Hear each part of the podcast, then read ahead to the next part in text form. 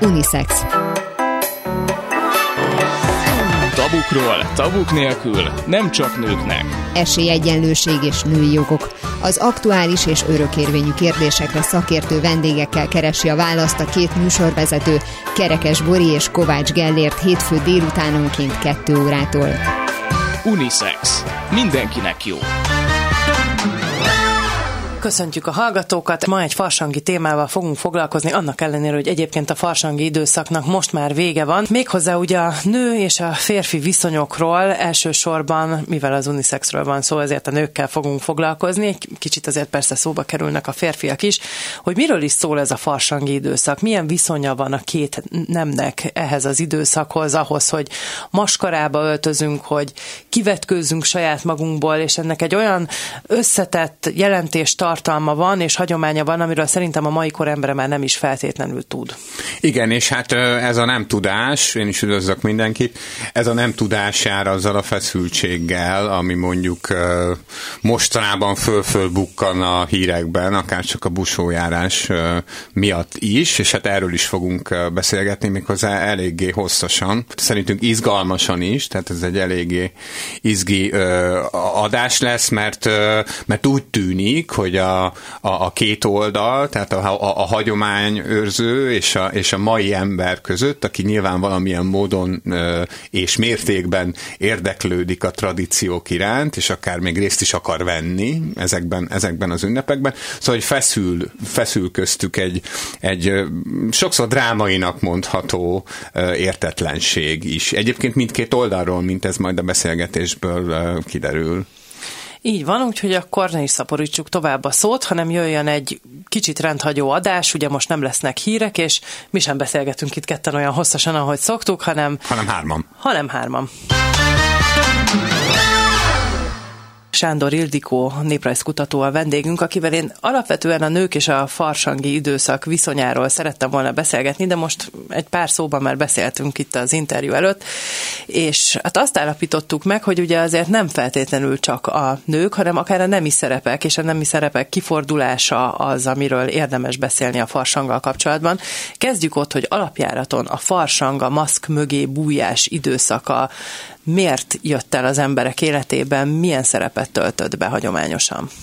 Hát az egyik fajta magyarázat, ami számomra nagyon izgalmas és fontos, a farsang, a karnevaleszk világkép, ugye, amiről Bakhtin is ír, ez a felfordult világrend, amikor ki lehet a saját szerepekből lépni, és levetkőzni ezeket a szerepkötöttségeket, hát ha valamit levetközünk, valami más célszerű fölvenni, hogy nem mezítelenül pőrén álljunk ott most szimbolikus értelemben is, és ugye az állarc, a maszk elfed, védi a személyiséget, vagy valaki másnak a bőrébe belebújni, az a másfajta szerepek próbálgatását is lehetővé teszi.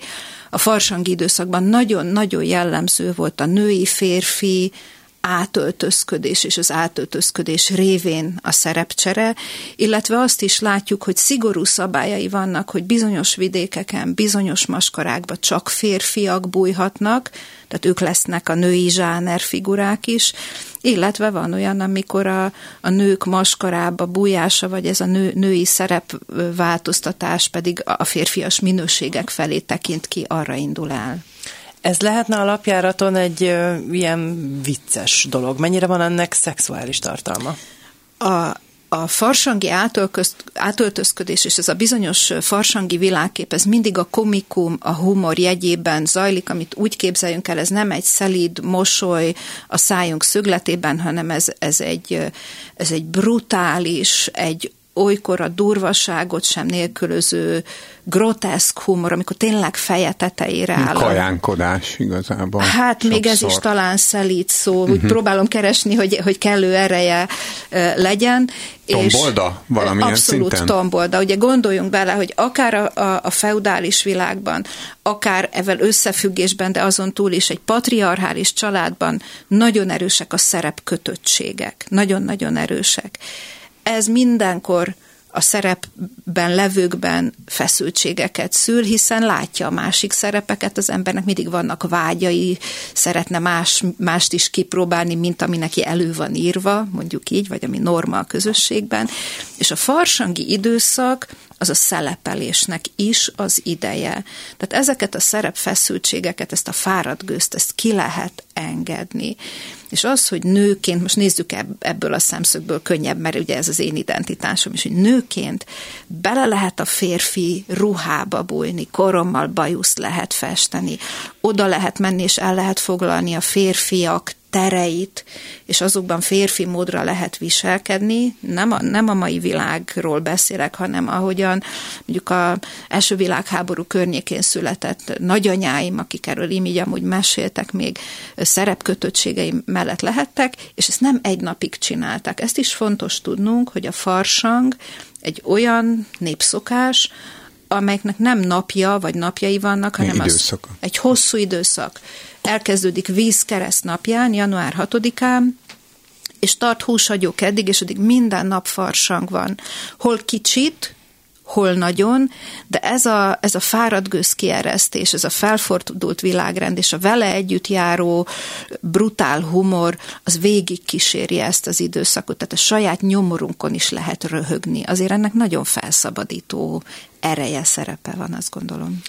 Azt alapvetően értem, hogy mondjuk egy patriarchális viszonyban a nő mi az, amitől felszabadul ebben az esetben. Hogyha megfordítjuk, akkor a férfiaknak mi, mi volt ez a szerep? Tehát, hogy, hogy azt tudom elképzelni esetleg, hogy ő, ő az irányító, a, a, a fenntartó, és akkor, és akkor lehet most ő a gyenge? Vagy mi, mi lehetett? Vagy még a... gátlástalanabbak? Ne, né, nézzük a dolgot, hogy... mint általános emberi, tehát ne konkrét korszakokhoz, meg nem tudom mihez kötve. A férfiak fele is volt, van, lesz szerep elvárás. És állandóan hegyen állni, és megfelelni annak a szerep elvárásnak az nem egy komfortos dolog. Tehát néha jó azt letenni. Az öltönyből néha jó a mackó nadrágba bújni, és papucsba csoszogni oda-haza. Most ez éppen nem a női-férfi szerepváltás, csak amikor letesszük a szerepeinket. Tehát nem biztos, hogy az azt váltja ki, hogy az ember még túlspilázza a dolgot, hanem így, uh-huh. így sóhajt egy nagyot, és így kijön belőle az, amiből már túl sok volt odaben. Mert mindig ahhoz kell igazodni, hogy ő a család feje, ő az erős, ő az, aki a világ felé, a külvilág felé a családot képviseli. Annyit hadd tegyek hozzá széljegyzetnek, egészen közelről ismertem az apai nagy család, nagyszüleim családi működését, én abban éltem benne, és felnőtt fejjel nagyon sokszor gondolkodtam, azzal együtt, hogy ez egy klasszikus patriarchális család volt, az, az nem az erő családja volt, a patriarchalizmus nem ezt jelenti. Az én nagymamám, nagypapám este, amikor lefeküdt, akkor mindig megbeszélték a dolgokat, és hallottam, mert abban a szobában aludtam, hogy hogy hozzák meg a döntéseket, amit aztán a világ fele a férfinak kellett képviselni. Tehát azt gondolom, hogy itt azért van egy ilyen egysíkú, homogenizáló megközelítésünk vagy képünk arról, hogy milyen szörnyűség ez a patriarchális család. Egy patriarchális család tudott jó lenni, még a szót is bemerem hozni, tudott empatikus lenni, tudtak ezek a dolgok jól működni, ezzel együtt, ahol nagyon kötöttek a szerepek, ahol az egyén mindig alá van a kollektívumnak rendelve, és a paraszti hagyományos kultúra az ilyen, ezek a szerepkötöttségek, ezek nagy, nagy mértékben felhalmozódnak időről időre.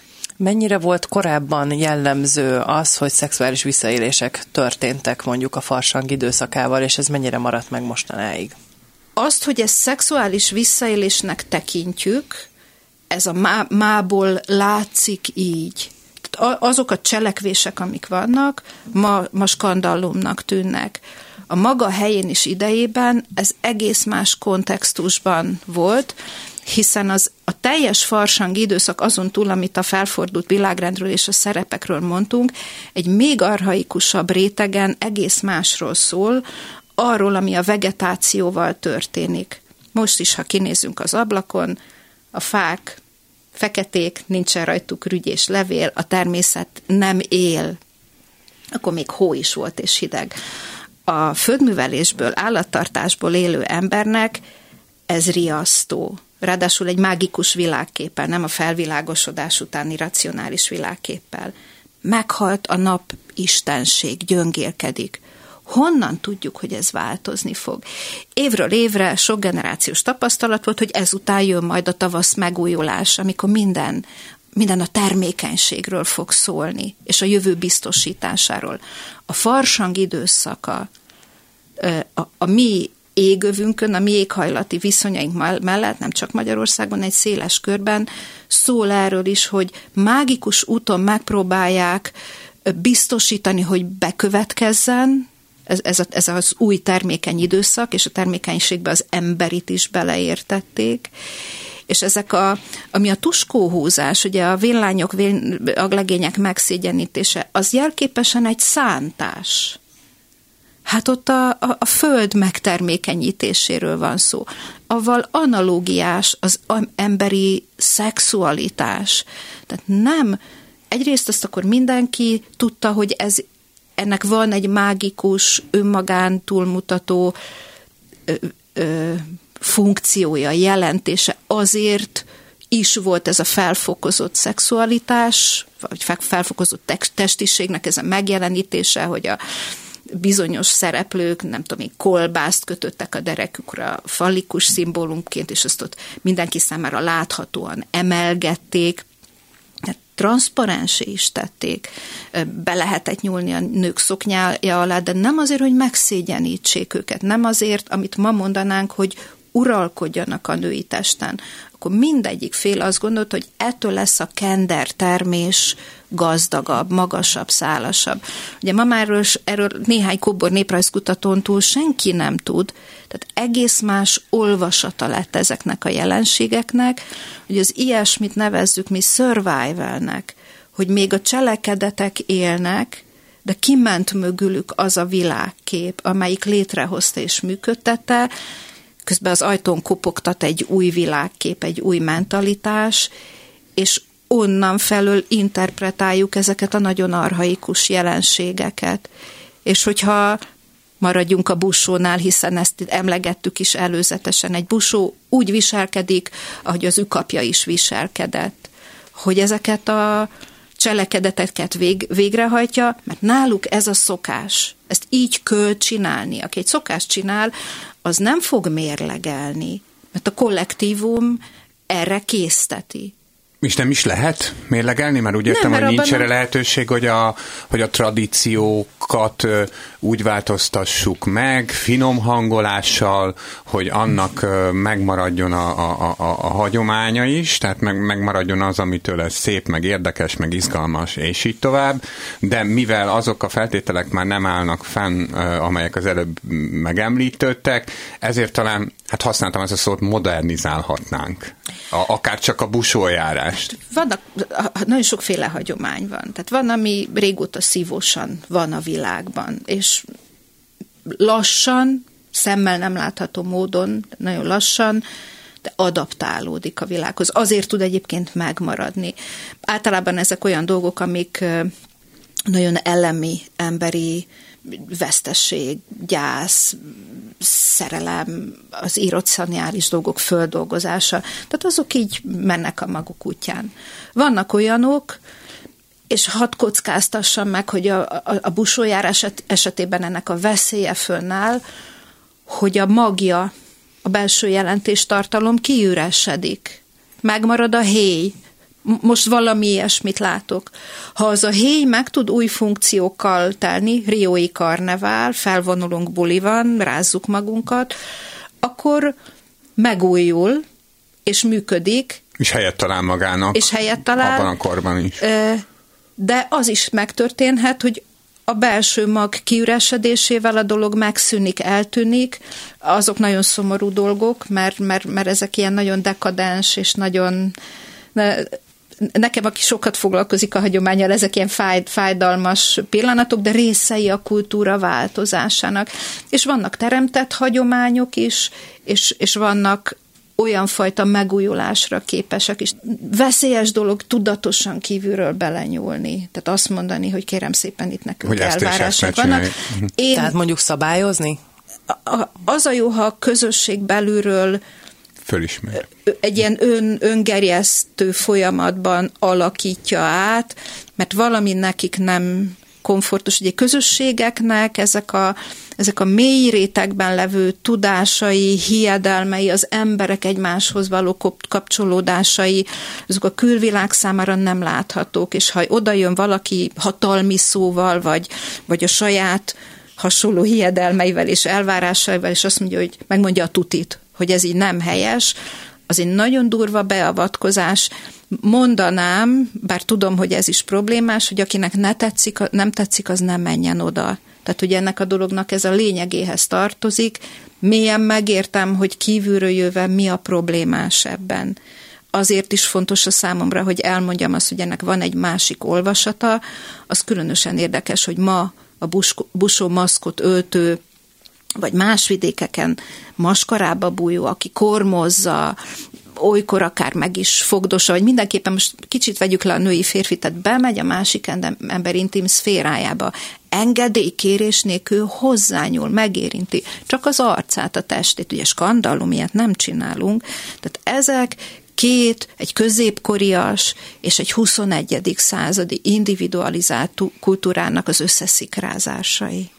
Na te egy olyan helyzetben, amikor már ugye felvázoltuk, hogy most ez a, ez a jelenleg a modern valóság, nekem több problémám is van. Az egyik, hogy szerintem nem feltétlenül tudja az, aki elmegy egy ilyen karneválra, mert ezt nem kommunikálják, hogy itt mi az, ami történhet vele, és azért itt nem csak az arc bekormozásáról vagy az ölelésről van szó, hanem itt egészen konkrétan megjelentek mondjuk olyan cikkek, hogy a 15 éves lányt úgy fogták közre, hogy utána letapogatták, ami nem csak a mellei megfogdosását jelenti, de mondjuk a szoknyája alá benyúlást egészen konkrétan a nemi szervének a megfogását jelenti.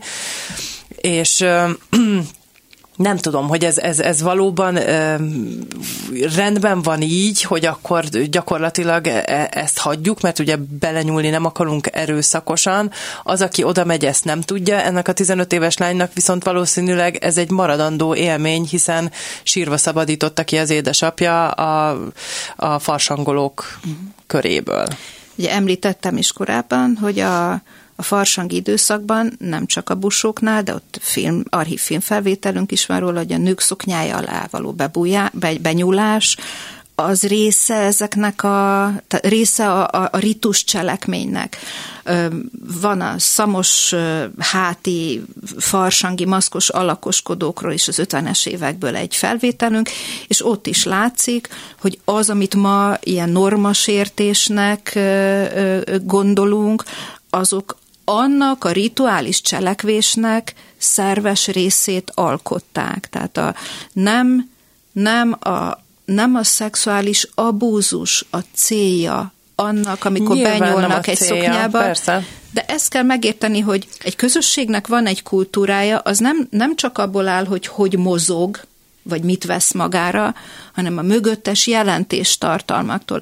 Én, én visszakérdezek, hogy a, a, a busót is traumatizálja, vagy rosszul érinti, hogy a világ nem érti őket, és elítéli ezzel. Tehát én mind a két irányból egy sokkal érzékenyebb és a megértésre törekvő attitűdöt várnék el, és nem, nem azt, hogy a busoknak sok ilyet olvasok, foglalkoztat a téma, hogy folyton folyvást a szemükre hányjuk, vagy egyáltalán az ilyen maska, ma, farsangi maskarás szereplőknek, től azt a fajta modern normát elvárásként számon kérjük, aminek avval a dologgal semmi köze nincsen. De ez ennyire ördögtől való? Mármint, hogy, hogy a, a busójárás az ugye mondjuk ki, az egy ilyen meglehetősen népszerű, exotikusnak számító esemény, amire olyan emberek is elmennek, akik nincsenek azzal tisztában, amit az előbb elhangzott, hogy mégis mi, mi, mik a hagyományok.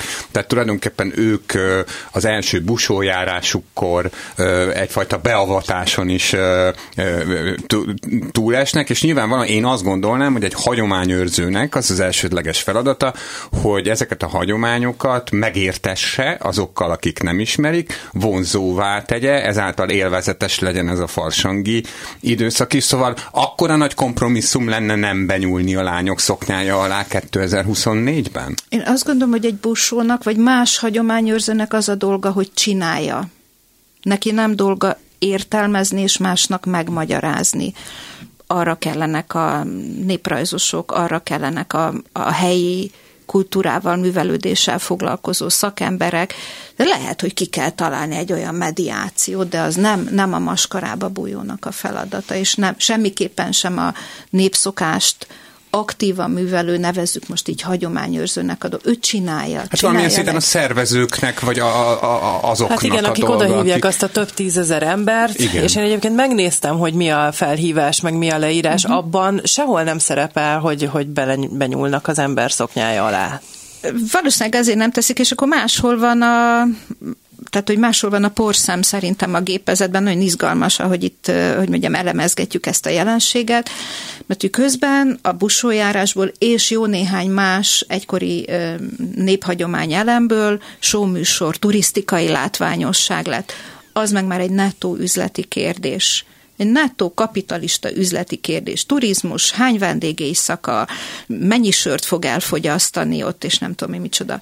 Vajon a szervezőknek érdeke-e, hogy felhívják arra a figyelmet, ami esetleg diszkomfort, és ebben sok ember távol tartanak, vagy nekik az az érdekük, hogy erről bölcsen hallgatnak, mert az üzleti érdekeik nem ezt kívánják meg, hogy, hogy erről korrekt tájékoztatást adjanak. Hogy figyelj, ha jössz, és valószínűleg ilyesmit lehetne csinálni, nem tudom, én bevallom, sosem jártam bus- busójáráson, jó okom van rá ezt egyel távolabbról szemlélni. Hogy azt mondani, hogy döntsd el, hogy a közönség melyik részében akarsz lenni, és ott jelölünk ki határokat, de ezt a szervezőknek kell megtenni hogy van az, aki kívülről szemléli az eseményeket, és van, aki a részvételiséget választja, és a részvételiségnek, hát ez a lényege a farsangnak, hogy ott aki bámészkodó, aki szemlélődő, valaha is voltak ilyenek, tehát voltak a beöltözők, és voltak a, a település többi lakói, hogy a mindent szabad, felfordul a világrend, ez erről szól hogy azokat az embereket bevonom, és nem úgy, hogy jó napot, kedves szomszéd, hogy szolgál az egészsége vette már malacot az idén, vagy hányat fialt a malac. Tehát egy egész más a karneváli kapcsolódás. Igen, de ugyanakkor meg szerintem nem feltétlenül uh, só idegen az, hogy mondjuk, mint általában a legtöbb akár néprajzi vagy más milyen típusú ilyen tömegrendezvényeknél uh, mondjuk uh, uh, van ott helyben egy tájékoztatás arról, hogy mi fog az elkövetkezendő órákban, uh, napokban uh, történni, és, és nem csak az, hogy, hogy akkor ott megjelenünk, és akkor most vagy benyúlnánk a szoknyánk alá, vagy nem. Én, én érted, hogy én az előbb, amit mondtam, nem is arra gondoltam, hogy, hogy a, a, konkrétan azok az emberek, akik beöltöznek busónak, nekik kellene bármi, bármit tenni, de, de én azt érzem, hogy azért valamit ezzel kellene csinálni, mert azok a történetek, amiket a Bori elmesélt, azok évről évre egyébként erősödnek, és évről évre drasztikusabbak ezek a... Viszont évről évre nem sztorik. érkezik rájuk semmiféle megoldás, tehát itt ezzel erre akartam kapcsolódni, hogy persze, hogy nem érdekük, hogy ők ezt kommunikálják, hiszen azzal ugye vendégeket vesztenek, ugyanakkor megy évről évre most már az, hogy bárki, aki felszólal, arra azt mondják, hogy prűd, a, a, az valahogy a szőnyeg alá van söpörve ez az egész, és, és ez az önérzetes ö, a másik oldalról traumatizálás, amit említett is, tehát hogy, hogy, hogy itt igazából én azt érzem, hogy ezeknek nincsen megoldása, ezekre nem érkeznek válaszok. Tehát persze, hogy nem érdekük ezt így konkrétan kommunikálni, hogy mi fog ott történni, hogyha mindent a szőnyeg alá lehet söpörni, ami ilyenkor történik. És valóban én most itt nem, azért nem erről beszélek, amikor korommal bekenik, vagy majd mit megölelgetik. Ez, ez persze benne van. Ez is szerintem egy külön beszélgetést érdemelne, hogy mennyire nem fogadjuk most már jól akár a fizikai közeledést, közeledést, akár az, az hogy csak megölelnek bennünket, Igen. és ez nem jó. Tehát én, én nem, nem ezt a részét szeretném kidomborítani, hanem az, hogy egy olyan világban, amikor azt tanítjuk a gyerekeinknek, hogy, hogy ti vagytok a saját testetek tulajdonosai és felelősei, beküldeni őket egy ilyen forgatagba, ahol bottal benyúlnak a lányok lábai közé, vagy a kezükkel, vagy megfogdossák, vagy körbekerítik, tehát ezt, ezt azért megszoktuk állapítani, hogy erőszaknak számít minden olyan dolog, ami annak a, az elszenvedőnek az akarata ellenére történik. Tehát a mai világban. A mai világban. Ez nagyon fontos. Igen. Itt egy középkori világ, továbbélése találkozik a mai világgal. És ez bizonyos közösségeknek az élő kultúrája. Tehát, hogy jogunk van-e rákényszeríteni, én provokatív vagyok most szándékosan, jogunk van-e rákényszeríteni egy élő kultúrát, egy közösséget, amiknek az az identitás, hogy mohácsiak vagyunk, nálunk busójárás van, amit így, így, így csinálunk.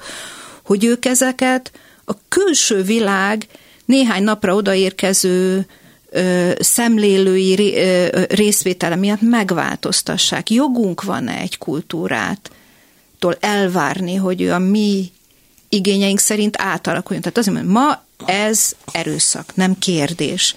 A civil terekben, a hetes buszon, ha utazom, ha egy koncertre megyek, és sorolhatnám hosszasan, de vannak olyan közegek, amikor a modern világ elvárásai fölfüggesztődnek.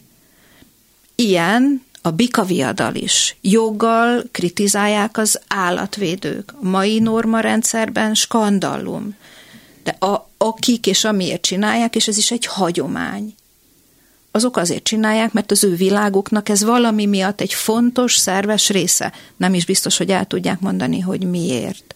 De ugyanakkor meg nem magánügy, tehát nem maguk között csinálják a busójárást, hanem számítanak a turistákra is, tehát számítanak azokra az emberekre, azoknak az embereknek a figyelmére, a látogatására, Igen. akik esetleg nincsenek erre fölkészülve. Tehát persze mi nem erőszakolhatjuk meg a tradíciókat, mert mint hogy nem, nem várhatjuk el ettől a kultúrától, hogy a csettintésünkre megváltozzon, de szerintem a másik oldalról sem lehet ez ennyire egy egyoldalú. Tehát Mi nem, az egyoldalúság Hát benne? az, hogyha azt mondom, hogy már pedig ez egy olyan közeg, ahol ebben az időszakban ezek a szabályrendszerek működnek, és kész hogy, hogy ők ebben élnek, ez számukra ö, hagyomány, de ők kommunikálnak a, a modern világgal, ők, nekik igényük van arra, hogy a modern ember, aki nem feltétlenül ért egyet a busójárás minden momentumával, megjelenjen. Tehát ö, szerintem ö, ö, valamilyen módon csak meg lehetne találni a módját annak, hogy, ö, hogy, hogy, hogy ne legyen ennyire éles a szembenállás. Egyrészt azt gondolom, hogy aki kívülről megy, lép be egy helyzetbe, tudva vagy nem tudva, annak kell elsősorban a másik kultúra felé tisztelettel fogadni, és annak a keretrendszerét elfogadni. És ha, ha nem tetszik, akkor nem menjen oda többet. Tudom, hogy ez most ebben az esetben egy sokkal szenzitívebb kérdés. Hát de, de akkor mégis... meg életében nem tapasztalja meg? Ez az jó? Hát, ha, ha nem találkozik lehet. soha hagyomány, inkább legyen ne, az? Ne, bocsánat, lehet anélkül élni boldogan és tájékozottan és teljes életet, hogy az ember elmenne mohácsra részt venni erre. Tehát ez azért nem olyasmi, mint a levegővétel és a vízivás. Tehát ugye ez egy döntés kérdés, és én azt gondolom, hogy, hogy kívülről belépve egy kultúrába, mindig a kívülről érkezőnek kell ö, tiszteletet és a megértés szándékát, és attól még neki lehet arról a dologról véleménye. Attól még a saját határait föntarthatja. Ebben az esetben ez egy nagyon nehéz kérdés. De hogyha behelyettesítenénk más elemeket, tehát azt mondja egy másik kultúrának, hogy, hogy a te nyelvedben a szavak, amik vannak, azok nem okésak valami miatt cseréljük ki. Ott mindjárt, mindjárt éreznénk, hogy, hogy ilyet nem hát történik lehet. is valami ilyesmi azért De nem, tehát ez a, a nyelvvel. egyik nyelv a másikra, így kívülről, fölülről elvárásokkal, hogy ti cseréljetek a tiétekbe, mert nekem nem okés. Uh-huh. Hogy azért szerintem ezzel probléma van ezzel a megközelítéssel, én a kérdést nem így tenném föl, számomra nem így a kérdés, hanem úgy, hogy mit tudunk azért tenni, mit tudunk azért tenni, hogy megmaradjon a, mondjuk a busójárásnak is a saját integritása, mert ha kiveszünk belőle elemeket, akkor, akkor kilúgozzuk, a lényeg vész el. A lényeg vészel, ami, ami miatt ez a dolog van. Ez nem egy karneváli, riói felvonulás. Nem a maszkokat mutogatják a világnak. Nem egy showműsor. Itt az interakció van, az, ami de a plusz. az interakciók mögött vannak a mélyben meghúzódó jelentéstartalmak. Tehát, hogy, hogyha azt kiszedjük belőle, akkor, akkor végképp az üres, kiüresedett héj marad. És ott van a másik, hogy jön a külső világ a norma rendszerével, ami egy teljesen helyén való, az adott közösségben érvényes normarendszer, hogy lehet azt megteremteni, hogy ez a kettő úgy kapcsolódjon egymáshoz, hogy egyiknek az integritása sem sérül, mert legalább annyira fontosnak tartom az adott közösség identifikáló hagyományának az integritását, mint a külvilágét. Ez nem a közösség feladata, hanem azoké az örökségvédelemmel foglalkozó szakembereké, szervezőké, akiknek, ehhez, akiknek edukálni kell a, a, az érkezőket. És van erre szándék? Lát szándékot erre? Ilyen értelemben nem foglalkozom a kérdéssel, nem is hatóköröm ezzel foglalkozni, de azt gondolom, hogy ahol, ahol van ilyen probléma, ott ezen, ezt meg kell kutatni tisztességesen, és utána le kell tenni egy olyan javaslatot, amelyik, amelyiken megkísérelnek, mondom, a két integritást egyaránt védve találni egy megoldást, de nem, nem lehet megoldás. Az én én világomban, vagy az én szakmám felől nézve az, hogy ráparancsolunk a busókra, hogy lesznek szívesek föladni ezt a középkori világképelemeket, és helyette szép pészeket teremteni a busójárásba. Ott ez nem létezik, fogadjuk el. De, hogy... de igazából az sem, az sem létezik, hogy azok fogadják el, hogy a szoknyányuk alá nyúlnak, akik ezt nem szeretnék. Nem? Tehát, hogy valószínűleg ezért megoldatlan a dolog. Tehát, ha valaki oda megy, és innentől, innentől elbeszélnek a két kultúra hordozói egymás mellett, aki oda megy, és női szereplő, és belép ebbe a térbe, az onnantól kezdve ö, azt üzeni a viselkedésével, akkor is, ha nem tud róla, hogy ő ennek a játéknak a szabályait elfogadja. És a szörnyű az lesz, hogy ő ebben nem azt a nem azt tekint, nem úgy tekint rá, mert nem ismeri a karneváli világképet, hogy itt, itt mindent lehet következmények nélkül, és úgy lépek be a térbe, hogy ennek tudatában vagyok. Nem ismeri azt, hogy ennek eredendően van a termékenységre egy varázsoló funkciója, és azért csinálták, és nem pedig azért, hogy ugye abuzust kövessenek el. Tehát egy más olvasattal értelmezik és a szörnyű, amikor két kultúra elbeszél egymás mellett, és nem érti meg egymást, és ebből szikráznak össze az interakciók során.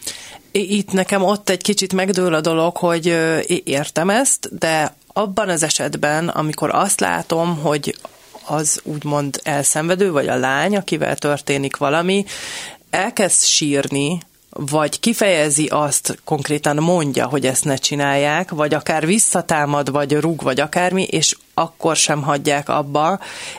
Itt, itt azért azt érzem, hogy az ő részükről is elmegy ez a párbeszéd. Tehát, hogy azért ezt, ezeket Igen, a jeleket venni, próbáltam utalni, hogy, kell. Hogy, hogy, mint mindenhez, ez egy ilyen nagyon köznapi szófordulat, Igen. de mindenhez ugye két fél kell. Tehát akár csak ezeknek a kultúráknak a mondjuk úgy kiegyezéséhez is. Tehát persze tiszteletben tartom én a, a, a hagyományokat, ezek szerint leginkább úgy, hogyha nem tetszik valami, hogy nem megyek oda, de közben meg szerintem azoknak az embereknek is van egy csomó értékes, akár egy busójárásban is, akiknek nincs más problémája ezzel, csak, csak az, hogy ne nyúkáljanak hozzá. Tehát, hogy ez, ez valóban ennyire kiszakíthatatlan ebből Igen. a kultúra e- Ezt kell elfog, elfogadni, hogy, hogy, hogy bizony, tehát a labdát a foci meccsről nem lehet kivenni. Értem. Ez ennyire egyszerű.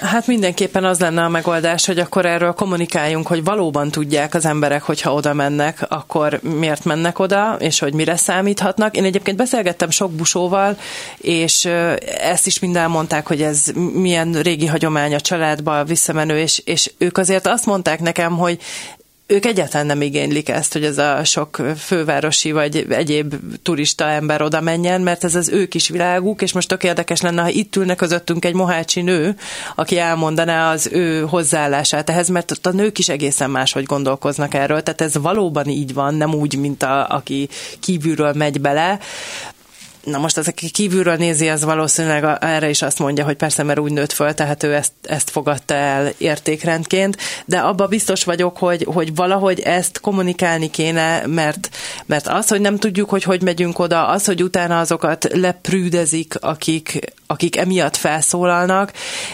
és mi meg akkor valóban nem értjük, hogy mi itt a probléma, akik kívülről megyünk bele, ez így egészen biztosan, hogy nem jó. Egy, egy olyan megoldás, ami nyilvánvalóan nem lehet megoldás, hogy ezt egy zárt rendezvényé kellene tenni. Körülbelül ez jutott most eszembe, hogy, hogy akkor maradhat ez meg úgy, ahogy, hogyha ide nem mennek kívülről emberek. Két dolgot hadd mondjak ehhez, Nagy, nagyon izgalmas, amerre fele indulgat ez a beszélgetés. Az egyik az az, hogy a busójárás karrierje. Ugye ez az első olyan szellemi kulturális örökség elem, amelyik az UNESCO jegyzékbe bekerült. Ez egy Magyarországra, ez egy, azt gondolom azért ez egy borzasztó fontos kultúrdiplomáciai jelenség, és nem, nem véletlen. Tehát a busójárás sokat tud százom, ahogy ezt mondani uh-huh. szokás. De ugye ez avval függ össze, hogy a 60-as években ez már egy sokkal kisebb lépletékben, de mégis turisztikailag is ér, értelmezhető jelenség volt. Tehát ha nem figyel föl a turizmusa, nem biztos, hogy ma van ez a szellemi kulturális örökségelem, és nem biztos, hogy egyáltalán ez az egész hájpolás van, meg az összes probléma, meg a sok öröm e körül. Ez az egyik része. A másik, hogy azt azért még tegyük hozzá, hogy aki Mohácson él, és részt vesz a busójárásban, aktív cselekvő szereplőként, az egy 21. századi ember. Annak mobiltelefonja van, Facebookozik, tévét néz, nem tudom én, bemegy a boltba. A hétköznapjaiban az általa vallott normák, azok vélhetőleg semmiben vagy csak minimálisan különböznek mindazoktól, ami itt elhangzik. Mi a lényege a busójárásnak, a farsangnak, amivel kezdtük a beszélgetést, hogy levesszük a szerepeinket, tehát van egy köztes időszak, ez a felfordult karneváli világkép, amikor nincsenek azok a normáink, amikben élünk. És ugye amikor valaki kívülről belép, azt a normát kéri számon, ami a hétköznapok normája. Tehát, hogy nem tudom, hogy ez ilyen értelemben összebékíthető lesz-e, és a busójárásnak mondjuk antropológiai, kultúrantropológiai szempontból pont ez a legizgalmasabb vonása, hogy, hogy tudja hozni a, a, a magyarság egy kis szigete, azt a mentalitás történeti pillanatot, amikor ez a karnevaleszk viselkedésmód, tehát nem csak ennek a, a, a, a színpadra állítása, hanem az élő húsvér valósága, ez egy közösségben működik. Attól tudják csinálni, mert ők ezt megtanulták, a levegővel együtt szívták magukba, de van három nap, amíg busók, és van az összes többi napja az esztendőnek, amiben se, amikor semmiben nem különböznek senki mástól. Tehát óvnék mindenkit attól, hogy úgy képzelje magában az ideáltipikus mohácsi embert, mint egy, egy maradi, egy a világgal haladni nem képes figurát ezek az emberek semmiben nem másak, mint, mint mi, akik itt ülünk ennél az asztalnál. Mondták mondjuk nekem most, amikor beszélgettem velük, hogy egy busó egész évben busó, sajnos nem kérdeztem rá, hogy ez egészen pontosan uh, mit jelent, de az, az biztos, hogy igen, tehát hogy ezt, ezt, ezt valahogy én nem tudom akkor, hogy mi lenne erre a megoldás. Isten igazából. Hát mert, hogy igen, közben meg ugye nem úgy van kommunikálva a, a, a busójárás, mint egy ilyen zárt közösségnek a, a rendkívül izgalmas ö, ö, hagyományőrző időszaka, hanem, hanem ugye ez a, a, a turisták felé is, meg, meg az egyéb magyar állampolgárok felé is úgy van, mint, mint, mint, mint hollókön egy, egy, egy, húsvéti, egy húsvéti rendezvény, hogy oda megy az ember, és akkor megnézi megnézni, hogy hogy is volt ez. És, és ezekben a kulisszákban, vagy, vagy ezek között történnek ezek, ezek az in, inzultusok. Tehát szerintem azért ott is van valamiféle döntési játék, erre már utaltunk az előbb, vagy döntési lehetőség, tehát a mohácsiaknál, hogy, hogy, hogy, hogy fölismerjék a problémás részeit ennek a dolognak, és hozzanak egy döntést, hogy akkor ez most ez egy zárt körű ünneplés lesz és hagyományőrzés, vagy nyitunk a világ felé, az viszont talán kompromisszumokkal jár. Az örökségesítés az egy nagyon nagyon sok problémát felhozó dolog. Van egy közösségnek valamije, amit ő csinál. Mondok egy másik példát. Zöld ágakat tesz a templomba pünkös napján, és akkor ezt fölterjesztik, hogy legyen ebből egy örökségelem, és onnantól oda megy a külvilág ezt bámulni, hadd mondjam így, vagy, vagy ezzel kapcsolatban számon kér valamiket, és rögtön a dolog már nem belülről működtetetté válik, hanem a külvilágnak hol, és legyen így mindig, egy érzékeny és értő impulzusait kapja meg, vagy pedig egy kultúrgőggel oda rontó, kioktató, lenéző, lekezelő attitűdöt. Szóval, hogy, hogy az, ha egy közösséget elkezdünk így kukkolni, vagy így fö, fölemelni, vagy így mesterségesen a közösség identitásából fakadó cselekvéseket, ritusokat, hiedelmeket, akár az, hogy mit vesz magára, hogy melyik nap milyen ételt teszik, ugye ezek mind a testtel függenek egyébként össze, minden, minden. És a kollektívumban mélyen beágyazott dolgok. Hogy ezt a külvilág elkezdi rendszabályozni, intézményesíteni, megmondani, hogy ti hogyan csináljátok ezt helyesen, és hogy nem helyes, ezek állati érzékeny kérdések.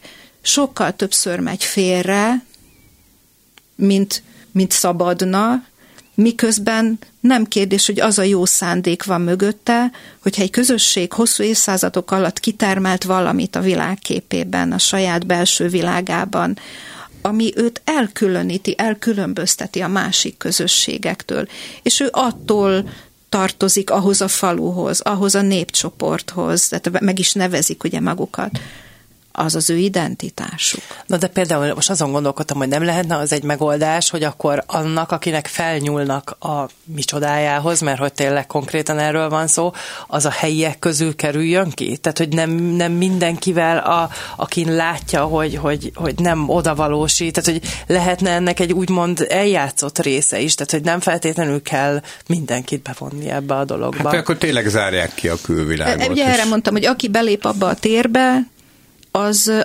tudja vállalja. vagy nem tudja, de az belép egy egy működési mechanizmusba, és, és valószínűleg... És ezek mozdíthatatlan működési e, mechanizmusok a beszélgetésünkből, most nekem ez jön Inkább le, azt, a részét, azt a részét mondom, hogy belülről kell látni és érteni ahhoz egy kultúrát, hogy például azokat a nagyon finom térbeli struktúrákat, hogyha ha ideálok, avval azt jelzem, hogy én, én tartózkodó vagyok és kívül vagyok, ha odaállok, avval már azt jelzem neki, hogy én be akarok vonódni.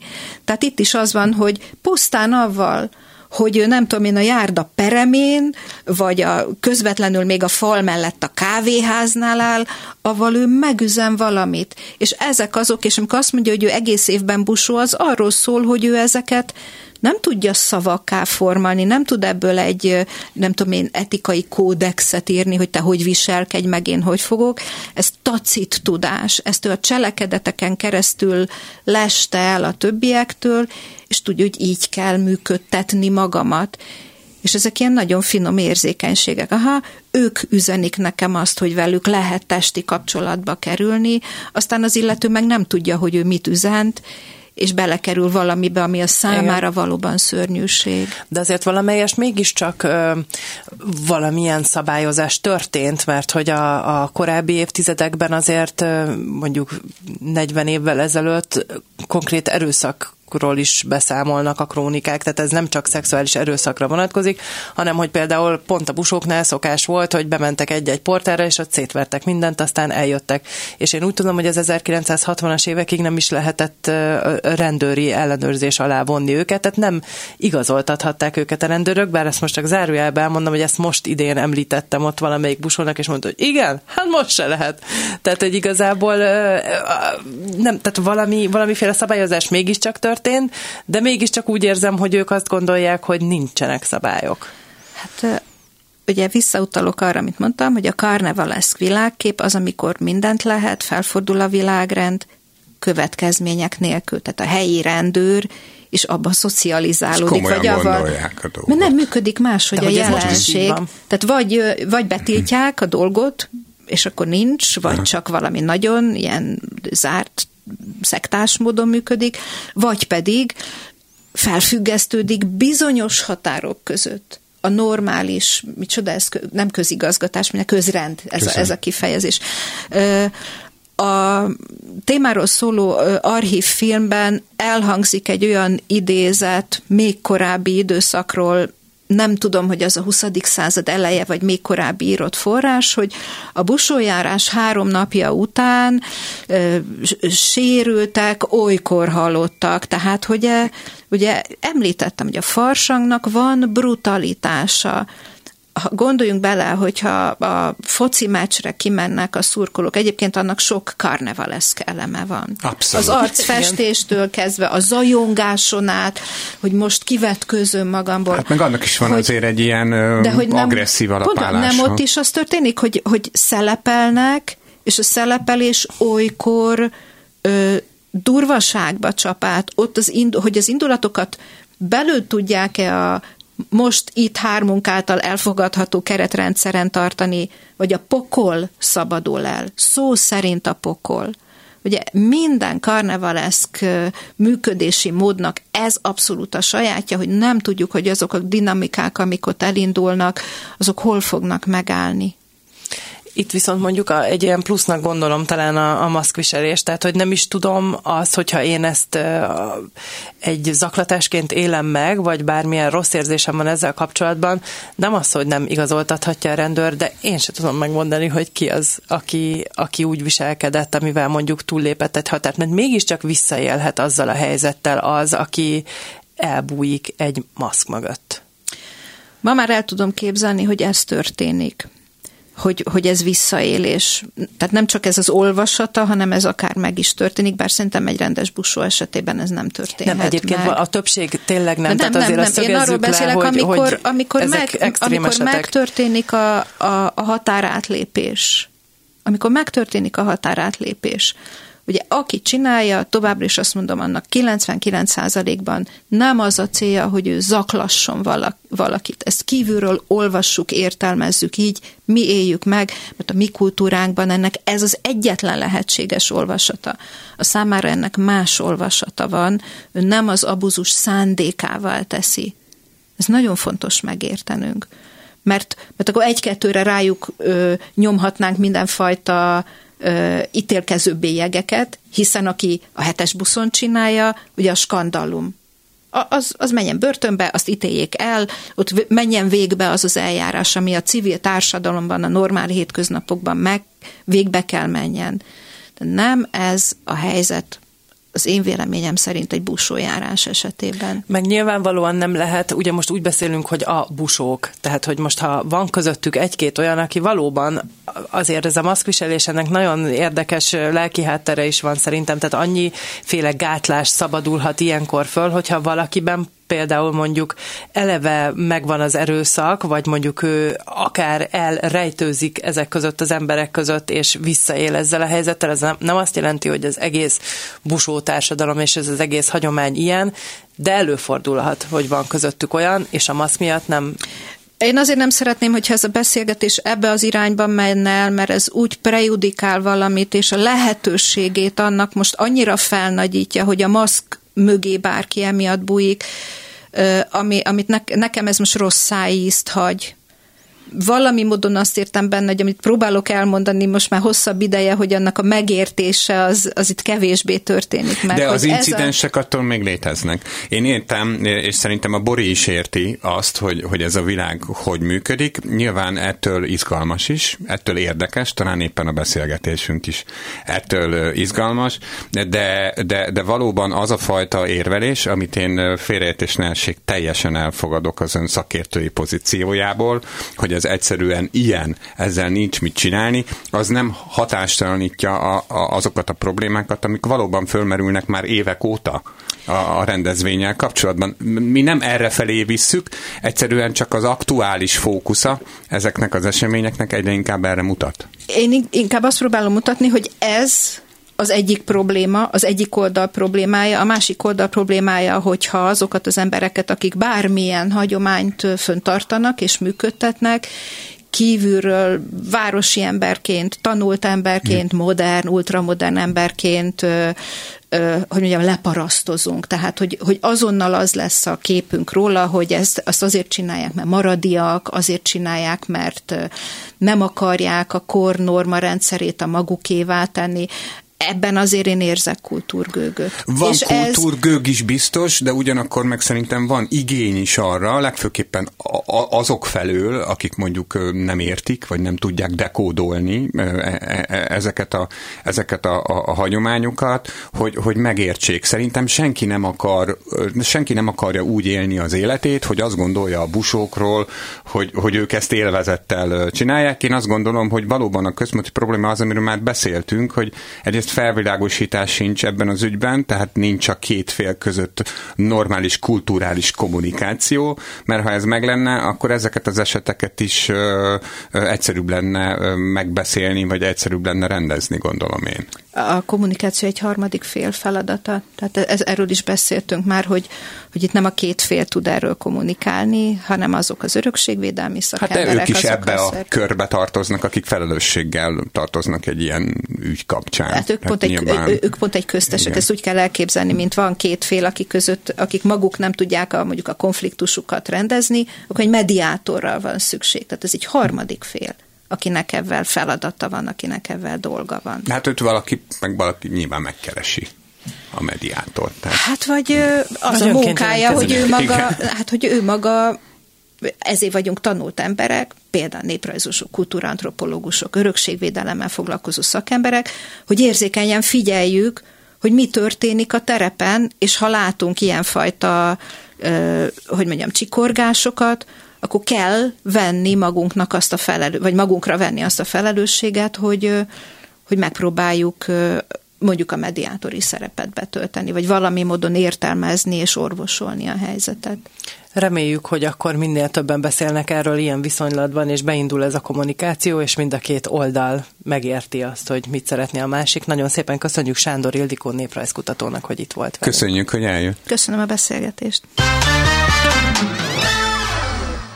Köszönjük a figyelmet a kedves hallgatóknak, ahogy azt már megszokhatták, ezt az adást is vissza lehet hallgatni a Klubrádió weboldalán és a főbb podcast megosztó felületeken, és várjuk Önöket jövő hét hétfőn is itt az Unisexben. Üdvözli Önöket addig is a két műsorvezető, Kerekes Bori és Kovács Gellért. Minden jót vigyázzanak magunkra. Unisex. Tabukról, tabuk nélkül, nem csak nőknek. Unisex. Mindenkinek jó.